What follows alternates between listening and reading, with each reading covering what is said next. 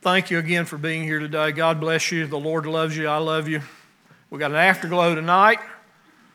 Um, you know, I like I like pimento cheese sandwiches on the end pieces of bread, toasted, with about that thick of pimento cheese in it, or sprinkle some sharp cheddar on top of the pimento. You know, and uh, I like that.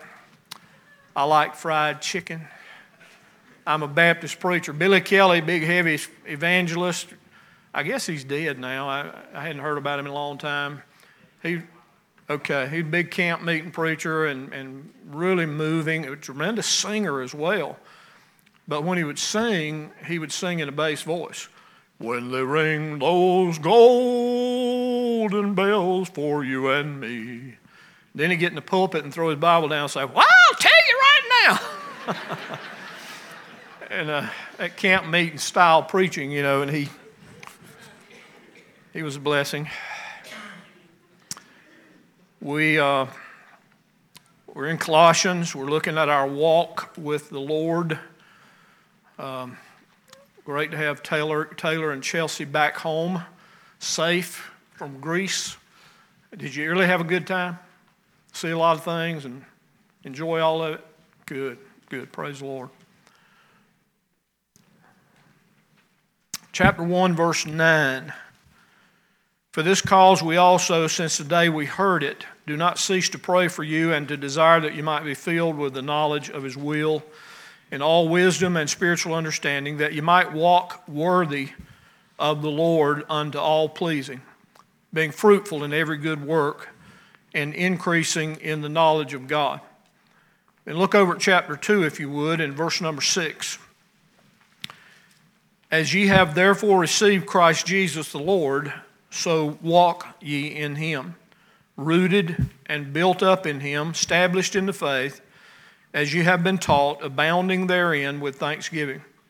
Beware lest any man spoil you or take you captive through philosophy and vain deceit after the tradition of men, after the rudiments of the world, and not after Christ. Now, we've seen that the church at Colossae had some difficulties with false teachers. And we deal with people all the time in this life that are a little religious. They may belong to a church, they may go once in a while, but if you pinned them down and said, if you died today, are you assured that you'd go to heaven? Many of them do not have that assurance that they're ready to meet the Lord today. And many people associated with churches have gone through classes about what their church believes, their doctrinal position as a church. But if you don't study that sort of thing often, they'll forget about what they're supposed to believe and what they don't believe. It's amazing to those of us who are trained Bible students that when we speak to people about what they believe in their church, that we actually know more about what their church teaches than they do themselves who, who are members of the church. Because often some of the things they teach are not biblical. False teachers at Colossae were teaching it's not enough to have Christ, that you have to do other things. The Jewish aspect was that you had to keep the ceremonial laws and the Levitical diet. The uh, Seventh day Adventist church today teaches that you must obey the Levitical diet or you can't be saved. And that's, uh, that's false teaching. It's foolish, and it's something that people um, go through self abasement trying to earn favor with God. That if they were genuinely saved, they could have favor with God without worrying, and they could eat some bacon once in a while if they wanted to, you know. Um, Romans 14, 17 says, Kingdom of God is not meat and drink, but it's righteousness and holiness and godliness forever. Leviticus chapter 11 deals with the Levitical diet, all the things that the Jews were not allowed to eat. And it was clear that was a part of their covenant relationship with God to obey that diet, and it was also good for their health.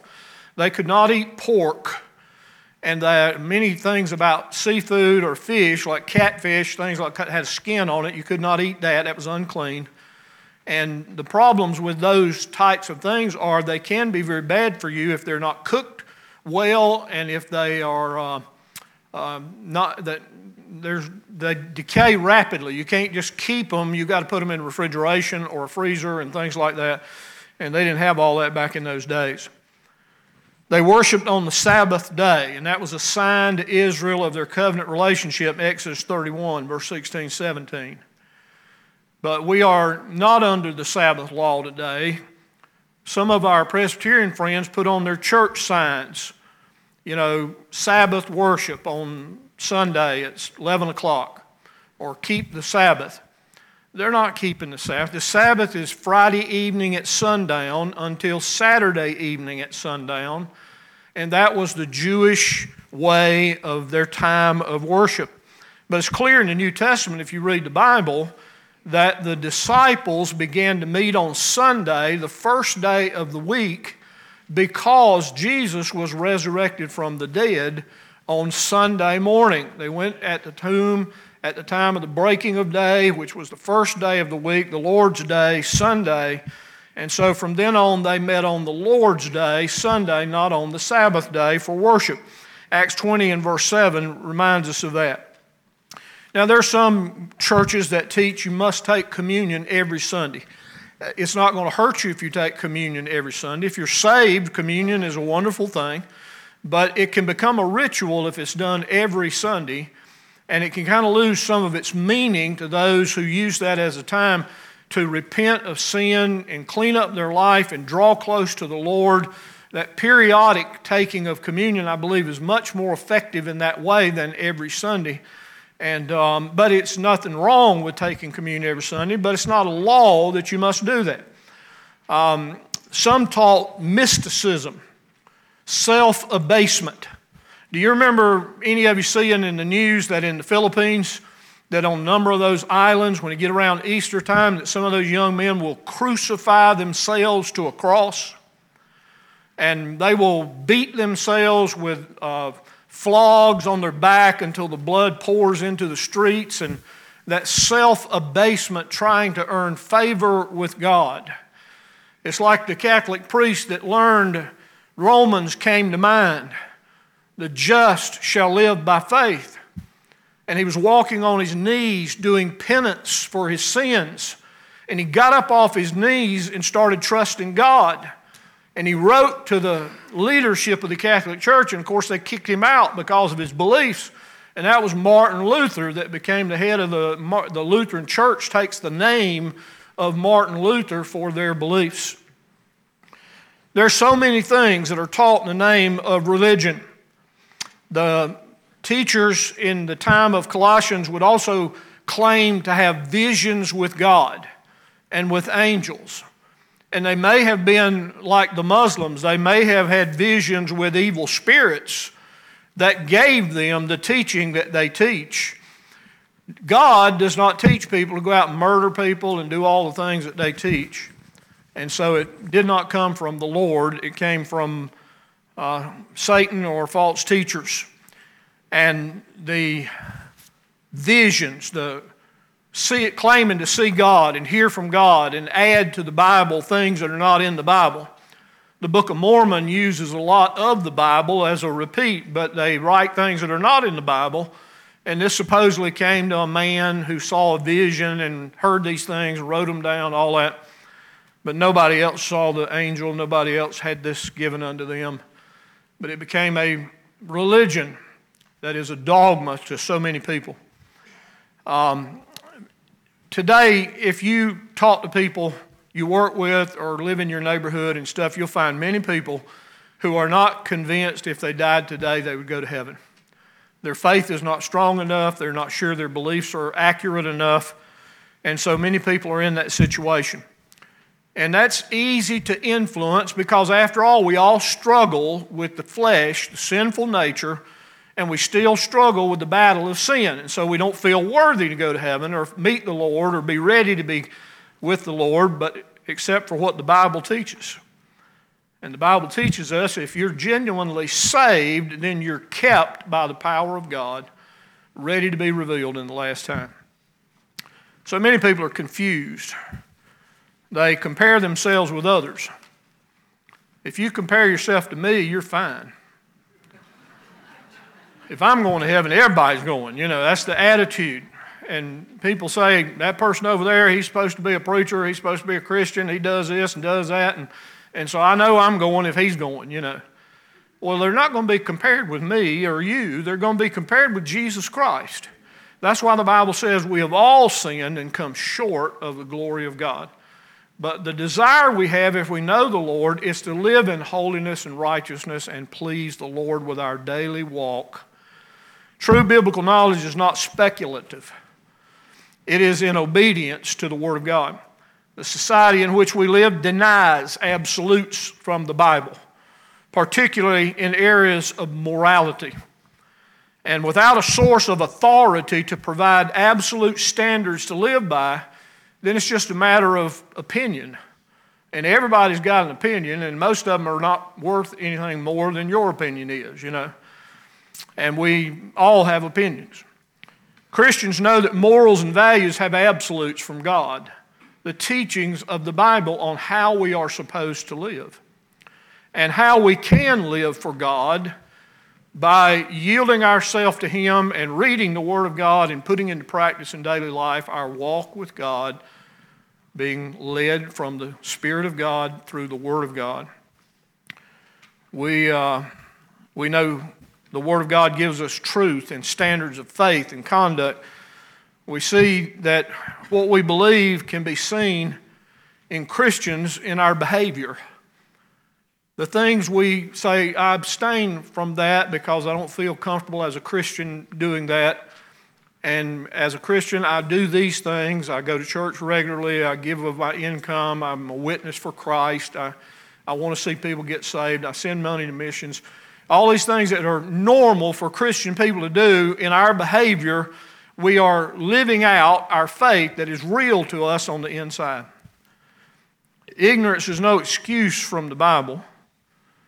The lost world is unsaved. They're going to stand before God in judgment and spend an eternity in hell without knowing Jesus Christ as Savior.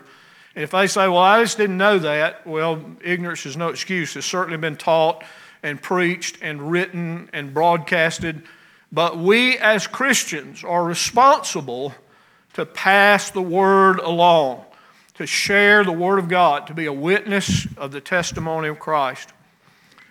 We are accountable to God for our doctrine, our foundation to godly living, knowing the teachings of the Bible, the doctrine. In Romans chapter 1 through 11, the Bible teaches doctrine. And then in the remainder of the chapter, it turns to godly living. In Galatians 1 through 4, it's doctrinal, and then practical Christian living. Same is true with Ephesians 1 through 3, shows our position in Christ, results in how we live in chapter 4 through 6. Same is true in Philippians and Colossians. These are ways that we understand what the Bible teaches and then we put them into practice so we live what the Bible teaches. Proverbs 19:2 says there's a danger in a lack of knowledge. Hosea 4 6, my people are destroyed for lack of knowledge. Because thou hast rejected knowledge, I also will reject thee, that thou shalt be no priest to me, seeing thou hast forgotten the laws of thy God. I will also forget thy children. Hosea 4 6 and verse 1 through 3 that teaches these things. Ephesians 4 shows that the ministry of the church is to make a way for the saints of God to do the work of the ministry for the edifying of the whole body. That we grow to spiritual maturity, that we might please the Lord in our life and we might walk with God. So that we are not immature Christians who are tossed to and fro by every wind of doctrine or teaching of the Bible that comes along, or teaching that's not in the Bible that comes along. I remember some years ago during the the charismatic movement of the Pentecostal church, the faith healing turned to prosperity teaching, how to get rich from God. And there was a church up here near where the old PTL was that they had somebody in the attic dropping bills of money down to people in the congregation. And they said that was coming from God in heaven, you know, that He was dropping down money to them. I almost went and visited myself, you know, but I, I learned they weren't giving out too big of bills, you know. But that's false teaching, friends, and, and that's, that's not how God works. So these people were being tossed to and fro and carried about with every new teaching that came along. For a while, they went through this thing called a laughing revival. I like to laugh. I like to see humor. I like to see people smile. But that laughing revival was not the Holy Spirit causing people to fall out on the floor and flop around laughing and so overcome with giggling that they couldn't stand up straight and all that. I just don't understand anybody who reads the Bible and goes to church faithfully falling for that kind of teaching. But they do. The darkened understanding, they follow ignorance, the scripture says. We must desire the knowledge to grow through the Word of God. Uh, 1 Thessalonians 4 3, it is God's will, our sanctification, that we are separated from evil and unto God in righteousness. In everything we do, we're to give God thanks. 1 Thessalonians 5, verse number 18. We are to walk worthy, First uh, Colossians 1.10 says, of the Lord. Ephesians 4 1 through 3 says we are to walk humbly with our God. Romans 13 13, we're to walk in purity. In 1 Corinthians 7 17, we're to be content in our walk with God. In 2 Corinthians 5 7, we're to walk by faith and not by sight. In Ephesians 2:10, we're to walk in good works. That's being fruitful in every good work, as the scripture says. We're to walk not as the world walks. Ephesians 4 17 through 32. Maybe how you lived before you got saved, the walk of your life, what your life was all about before you came to know Christ as your Savior. We're to walk in love in Ephesians 5 2.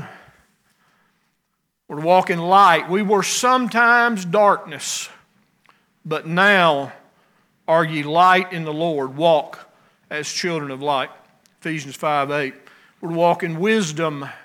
Ephesians 5:15, It tells us walk circumspectly. That means carefully. As we walk in this world, there are many dangers to our beliefs and our faith. And so we need to walk carefully in this world, not be influenced by outside things that are not true in the Word of God. People influence people. And so we must be careful about being influenced. We should be the influencer with God's Word and standing true to it. In 3 John, verse 3 and 4, we're to walk in truth. Such a walk pleases God and is acceptable to Him, and it is for our good and our best. If we obey God and walk with God daily, that is for our best. It is for our good it will result in God's blessings upon us. And then the end result of that in Colossians 1:28, whom we preach warning every man and teaching every man in all wisdom that we may present every man perfect in Christ Jesus. One day we're going to stand before God. And if you know Christ is your Savior, you're going to be so thankful that you're saved. And you're going to be thankful if you've read your Bible and studied it and put it into practice in your life. You're going to be rewarded for your faithfulness in this life. The goal of Paul and Epaphras both in Colossians 4:12 says Epaphras who is one of you a servant of Christ saluteth you always laboring fervently for you in prayers that you may stand perfect and complete in all the will of God. Paul said he labored to the point of exhaustion himself for the ministry's sake, for others' sake that people could be saved.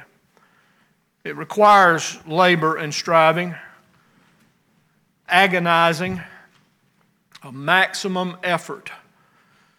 That uh, in the sports world, I was talking with Thomas about playing football, and, and he was talking about the other night they had a game, it was so hot.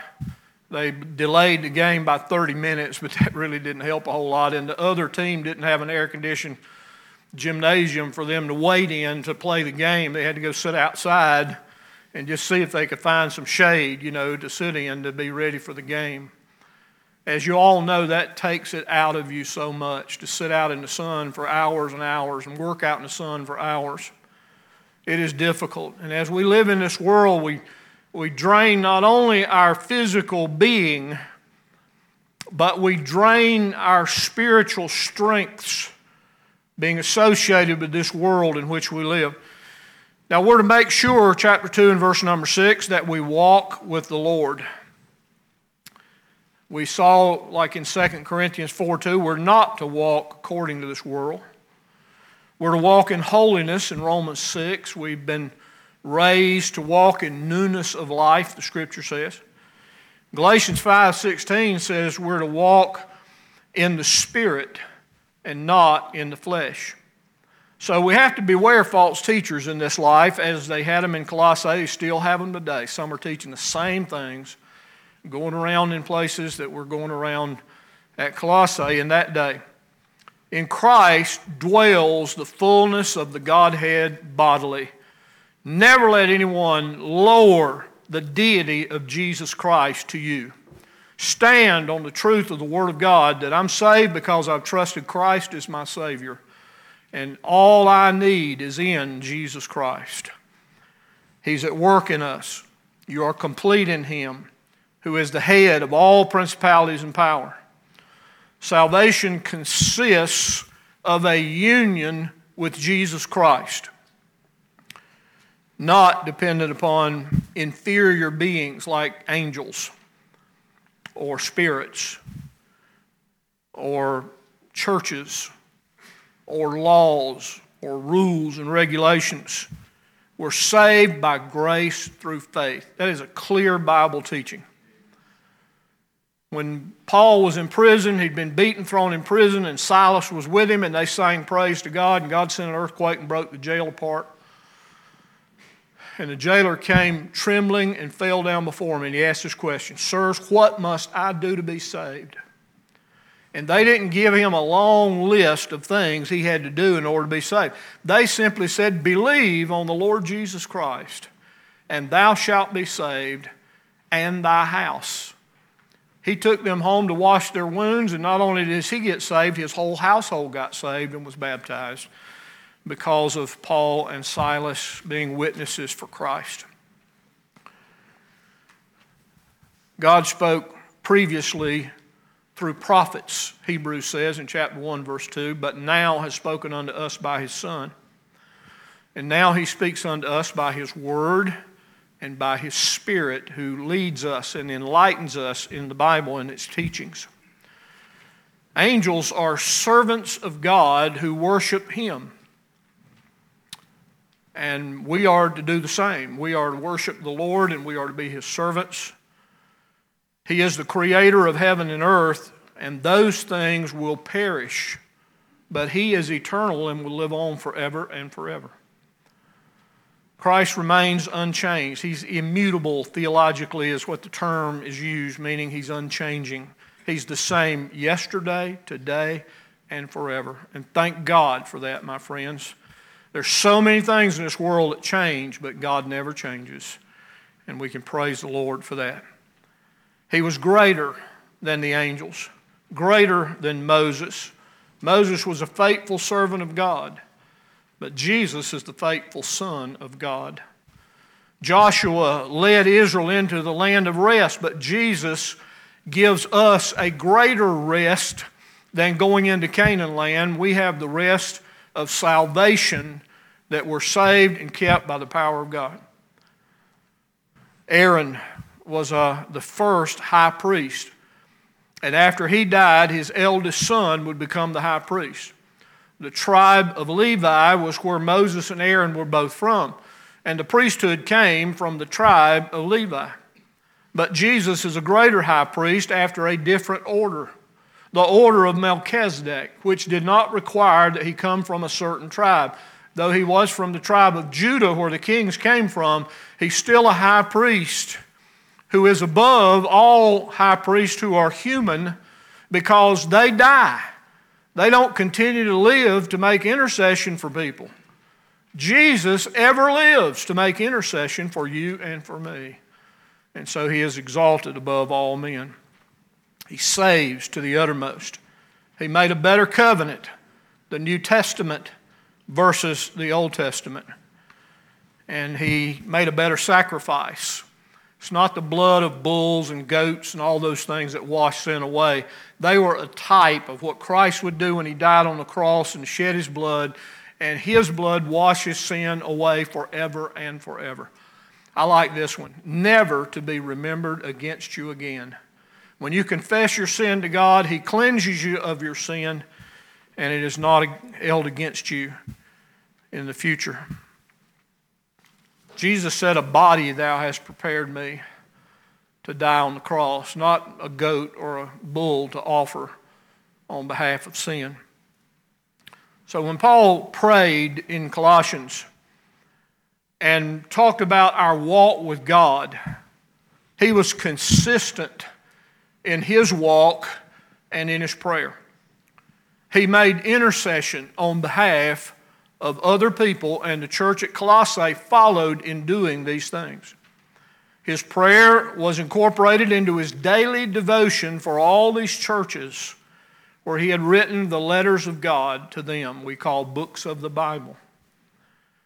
His prayer involved specific requests for people.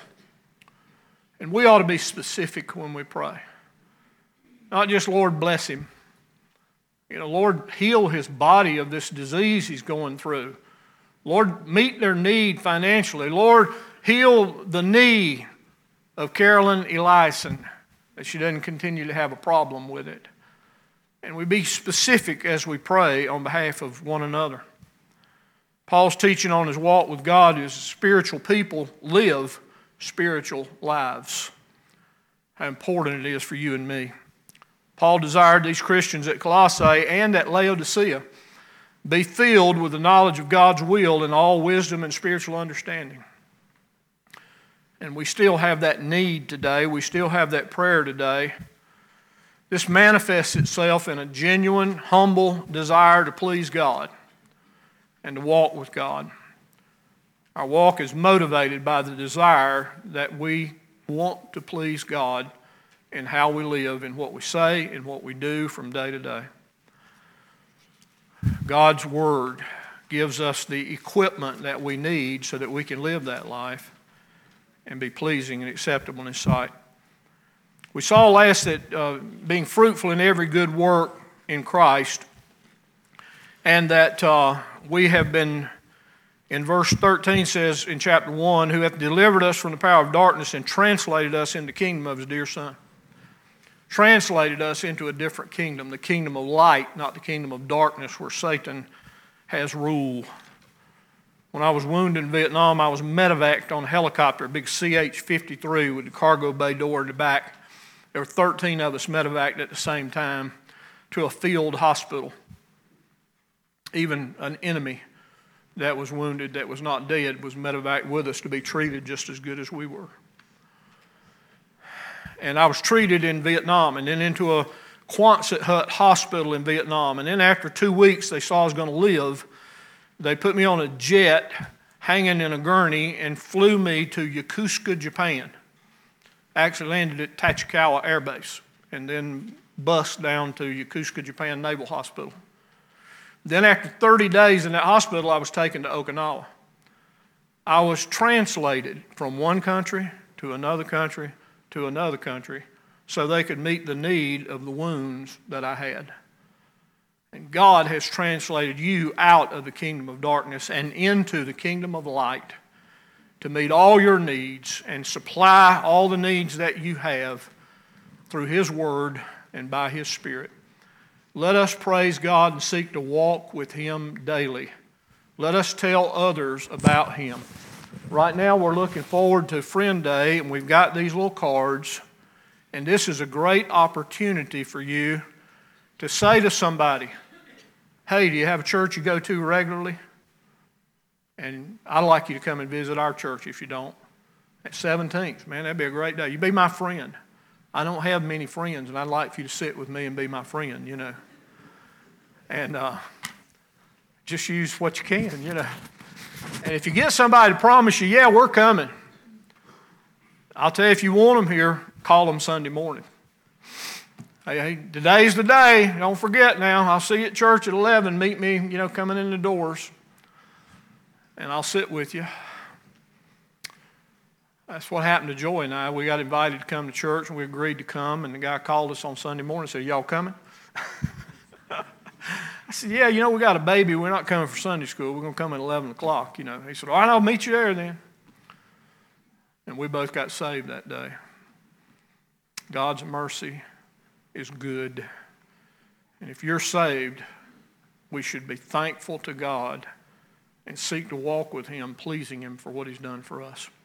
Lord, I thank you for your word today and for all of your people that are here. We pray you'd bless them with strength and help to be good witnesses for Christ and to enjoy their journey with the Lord until you call us home in Christ. So, Father, bless today in the invitational time. Help us to make the decisions we should make before we leave this place. Deal with our hearts by your Spirit, we pray in Jesus' name. Amen.